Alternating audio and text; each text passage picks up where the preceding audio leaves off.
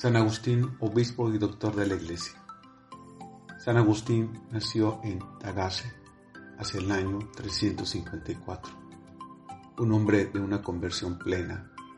Las oraciones de su mamá Mónica fueron oraciones escuchadas a Dios para que Agustín, su corazón, lo convirtiera al Señor. Este día, estimados hermanos, la palabra del Señor a cada uno de nosotros nos invita a preparar nuestro corazón, salir al encuentro de Dios como el Evangelio de este día, encontrar con nuestras lámparas encendidas a Dios, como lo hizo Agustín. Claro que la luz que él buscaba todavía en su corazón no llegaba.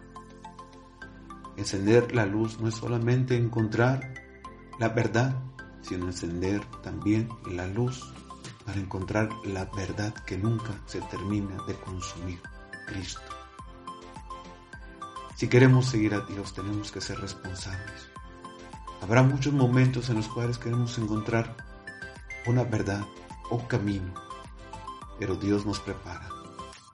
Salgamos al encuentro como lo hizo Agustín, a través de las oraciones de su mamá que lo llevó a una verdadera conversión pero también nosotros, en cada momento de nuestra vida, seamos responsables. No solamente encendamos nuestra luz para que venga Dios a nuestro corazón, sino que esa luz no se termine con la duda, con la incertidumbre. Señor, que cada día nosotros, porque a veces nos descuidamos del camino que tú nos das, y confiamos a lo mejor en otros caminos, en otros pensamientos.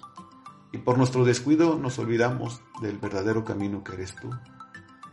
Prepara un nuevo aceite en nuestra vida, que no se termine.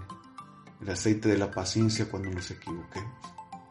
El aceite también de la responsabilidad cuando hemos cometido algún error.